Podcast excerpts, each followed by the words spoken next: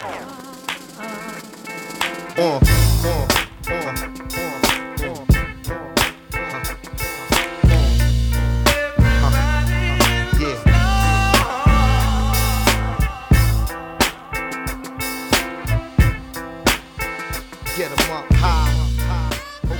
Hey there.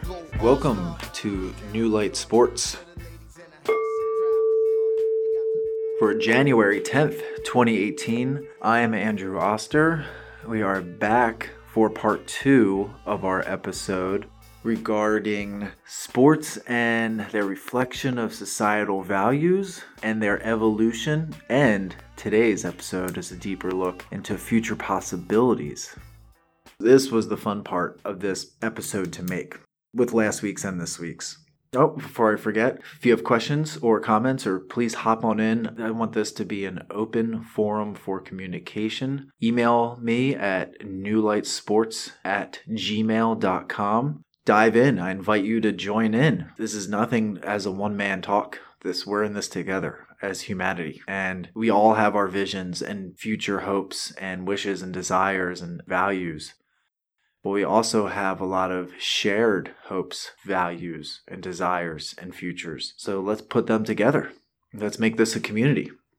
So, in this imagined future of what humanity might be like, of our race, of our relationship to each other, our relationship to the stars, our relationship to the planet, what values and morals, ethics, will our future society place upon their sports, such as the values and morals that we place upon it now, compared to the values and morals that our ancestors placed upon their sports and competitions? Now, the future that I'm imagining is the future that I was shown as humanity evolves more consciously. Now, these values that the future will hold dear, and it doesn't have to be compared to today. This is what it is. I mean, we're evolving in the right direction, so there's going to be overlap in values.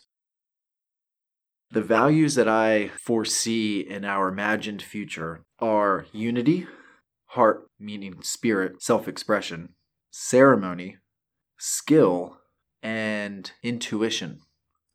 And skill you could break down also into like mental skill, not just athletic prowess like soft touch or quick feet, a mental skill. And again, that's a value of today that I think carries into the future. I also believe we're going to trend more towards these less brutal aspects of sports. It won't be about the biggest or the strongest these other values hold more weight, and thus it will reflect more in the sports of the future. In the future, I see the live war theater drama that we talked about in the previous episode being replaced by inspired entertainment. Now, sports are entertainment, but why in the future, why would they entertain us? It's to be inspired and we can ha- bring in more inspiration through more ceremony, through more recognition of the special qualities of people, and to give space to highlight the abilities that these people have and be inspired by it. And today we have a, like today's sports, there's a tradition of a game ball. You know, at the end of a game, player on the team receives the game ball for his accomplishments. I think in the future, what if there was an inspirational captain of the week and they did a game offering before the game? Maybe it was something special to them, something that the fans and the team could uh, rally around, pay attention to. Say, as if somebody, you know, had a, a child expecting and he wanted to offer up his performance to their, their newborn. Somebody had a, a loved one's birthday, passed away, if some athlete just was making moves in their life and wanted to better themselves, they could have an inspirational story to tell of, of personal change and growth. And these would be done before game. So rather than wait for the whole game to give a game ball, we can do an inspirational captain of the week. And they would, instead of being given a ball, they would give an offering to the game or to the players for that week. And again, when we're talking here today, none of this is is set in stone. This is all just this is for fun. Let's let our hearts lead and just see where this can go. Could be wrong, But let's just have fun with it. Stay open minded, stay open hearted. And, and this, I really want some feedback on this episode. So please email me back and let's get some conversation about this. In the terms of the inspired entertainment, what about they had hats or helmets that could reflect brainwave patterns. You know, we all know like there's a science to brainwaves. Our brains operate on frequencies from about 3 hertz up to about 35 hertz, where 35 hertz is going to be your frantic, coffee, jittery, trying to do a million things at once. Around 20 hertz is normal day to day thinking, taking care of stuff. And then when you get down into the single digits, to the the seven, eight, four hertz. That's low when you get down to four hertz, four cycles per second. That's going to be your deep meditative states. So, wouldn't it be cool to see in live feedback how an athlete is operating, like what mindset his brain is based on maybe like a color the helmet gives off, or you know, some sort of light or LED or pattern the helmet gives off? Wouldn't it be cool to see what Tom Brady's brain does in crunch time of a game? Is he really that cool under pressure? Well, you'd be able to tell how he's operating behind the scenes if the helmet reflected that. Another cool aspect of inspired entertainment here would be like psychic announcers who would have way deeper insights into the game and to the background and to what's going on than you know, current announcers. That would be inspired entertainment. Now, some other general themes for the future of how it would reflect society's values. Again, I see unity and teamwork being more valuable, being heralded more. And I see an emphasis on money, power, strength decreasing. Think of like today's sports where we all love the small college basketball team that makes it into the big dance, the big tournament. Because uh, basketball is the ultimate team sport because there's only one ball. Doesn't matter if you have five great athletes, only one person can touch the ball at a time. So the smaller schools that don't have a lot of money, none of these players are on scholarship, so they can't recruit and get the big players, but they play really well together and they're able to compete and knock off these bigger powerhouse schools with bigger, better athletes and more money and more resources because of that heart, that unity that they have. And I think we're going to see more of that in the future of sports. That's what we want. I feel like our humanity's patience is wearing thin for these bought juggernaut teams. It's like, yeah, it's great. You have a lot of money. You can go do whatever you want. You have a lot of prestige. But we gravitate and are drawn and we love the underdog, the little team that couldn't. So in the future, I think more teams will, more sports rules will reflect that. And that brings me to another point of how the rules and the frameworks of the sports, you know, they change with society's values, like we discussed in part one of this. So you're going to more see more reflections of that. And again, with this more allowing everybody to play, uh, allowing more teamwork into it, where every body type can compete against each other. You just don't have to be these genetic lottery winners, so to speak, to play sports well. And I think the rules and the framework of the sports are going to be open and allow that, like college basketball. I mean, some current day examples are baseball. Baseball being a game of skill rather than brute strength you have some of the best players playing. You have Jose Altuve, shortstop for the Houston Astros. He's about five foot eight, maybe five foot seven. Actually, he might be smaller than that. But he's a powerhouse. And you can tell he's got a ton of spirit. And on the other spectrum, you have a guy like Aaron Judge, who's about six foot eight, 280 pounds, and just another a mammoth man powerhouse. But they're able to compete on the same playing field because of their skill. Now, just because you're big doesn't mean you're coordinated, and just because you're small doesn't mean you're not strong. So, a game like baseball, with its open rules, allows for these multiple body types to play. You can be big, small, you can be fit, you can be fat, but as long as you have skill and heart, you can play. That says a lot about a couple sports out there. You have a game like cricket, a widely international sport, where ball placement is more integral than power. In cricket, actually, you get penalized for, you know, in the States, what we would call a home run. You get penalized for that in cricket. Swiftness in cricket is higher valued than pure top speed. You don't need to be um, an NFL wide receiver with a top speed. You just need to be swift and quick. And you have a game like hockey, which embodies a lot of these new future sports attributes, I feel. It's an international game, hugely diverse. Skill takes precedent over strength. You know, most of these professional hockey players, if you saw them on the street, they look like normal people. They're they're not that much bigger, or small. You know, some of them are small, tiny. They're like five foot something. Normal body types.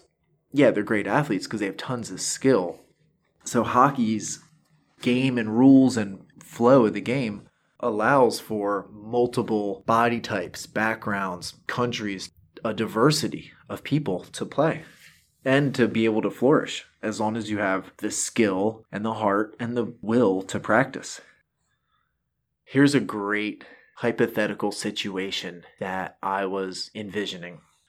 We have nowadays American football where you know it's weird it, it just kind of occurred to me you know American football it's the only sport team sport that I can think of and I can think of a lot of sports where the players don't play both sides offense and defense. It's the only team sport in the world where you don't play both ways.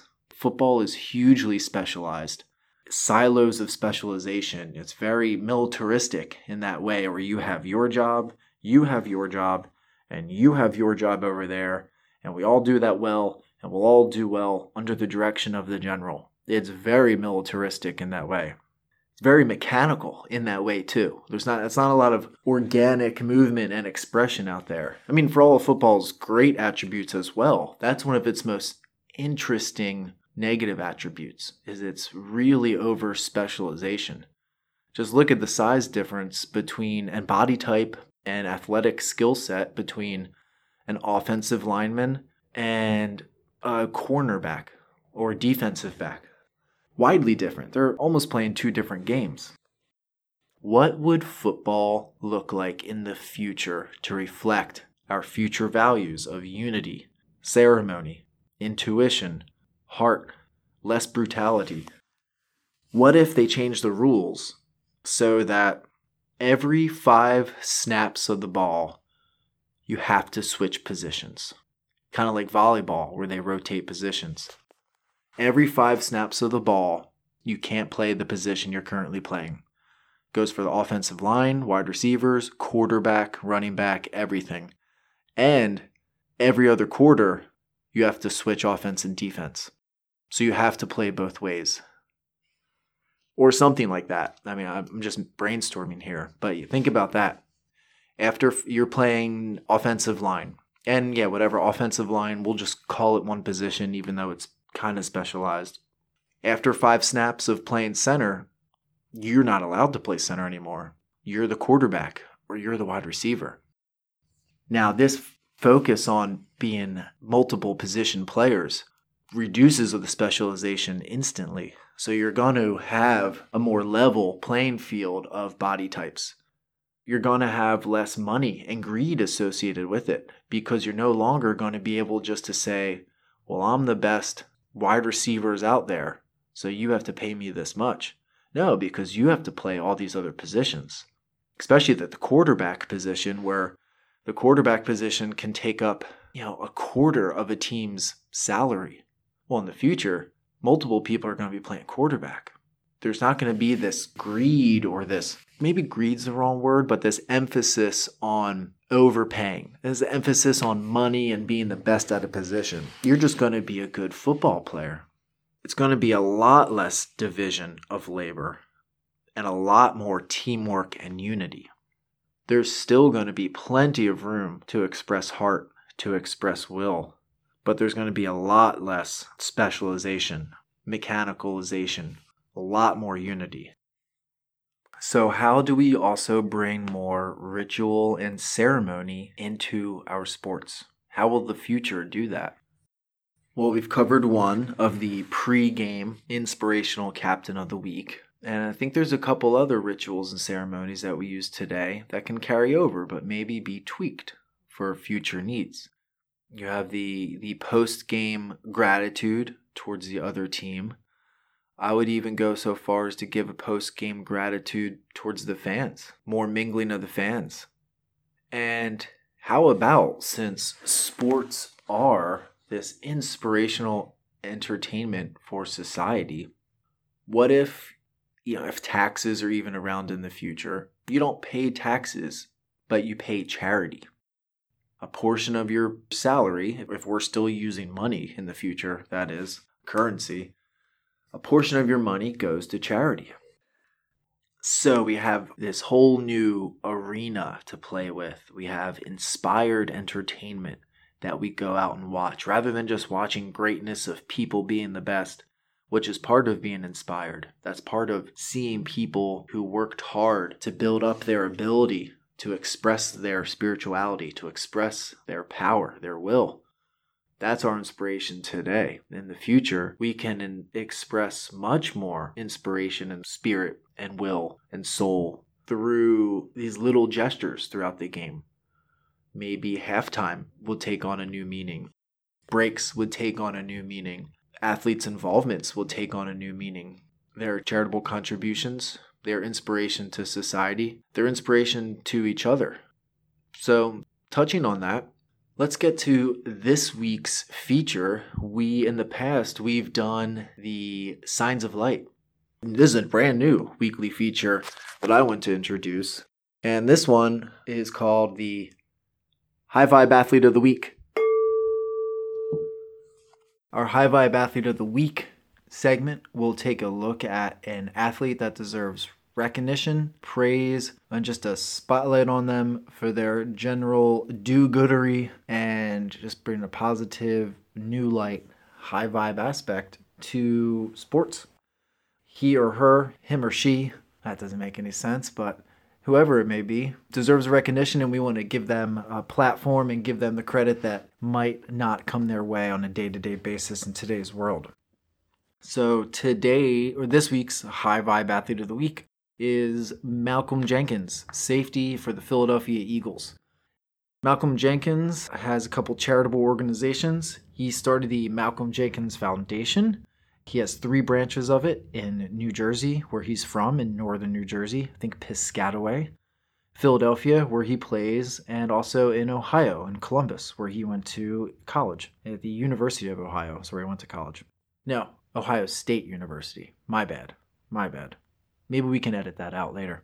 We, yeah, me. my my team here, me and my guides. Uh, but my guides don't have audio editing equipment yet. The Malcolm Jenkins Foundation helps underserved youth through several programs and scholarships. And since its inception in 2010, he has helped nearly 4,000 people every year with food and health products given to youth and underserved communities in the areas that it, where he lives or works or his life has been in.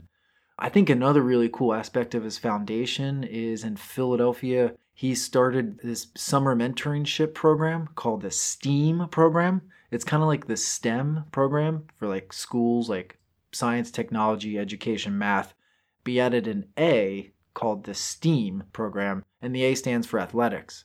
So he shows how science, technology, education, and math apply to athletics to maybe get kids who weren't interested in those areas to shine a light on how sports uses science and technology all the time, especially in today's sports world where we're going more analytical, more sports science, more nutrition science. Hell, we're going new light sports right here.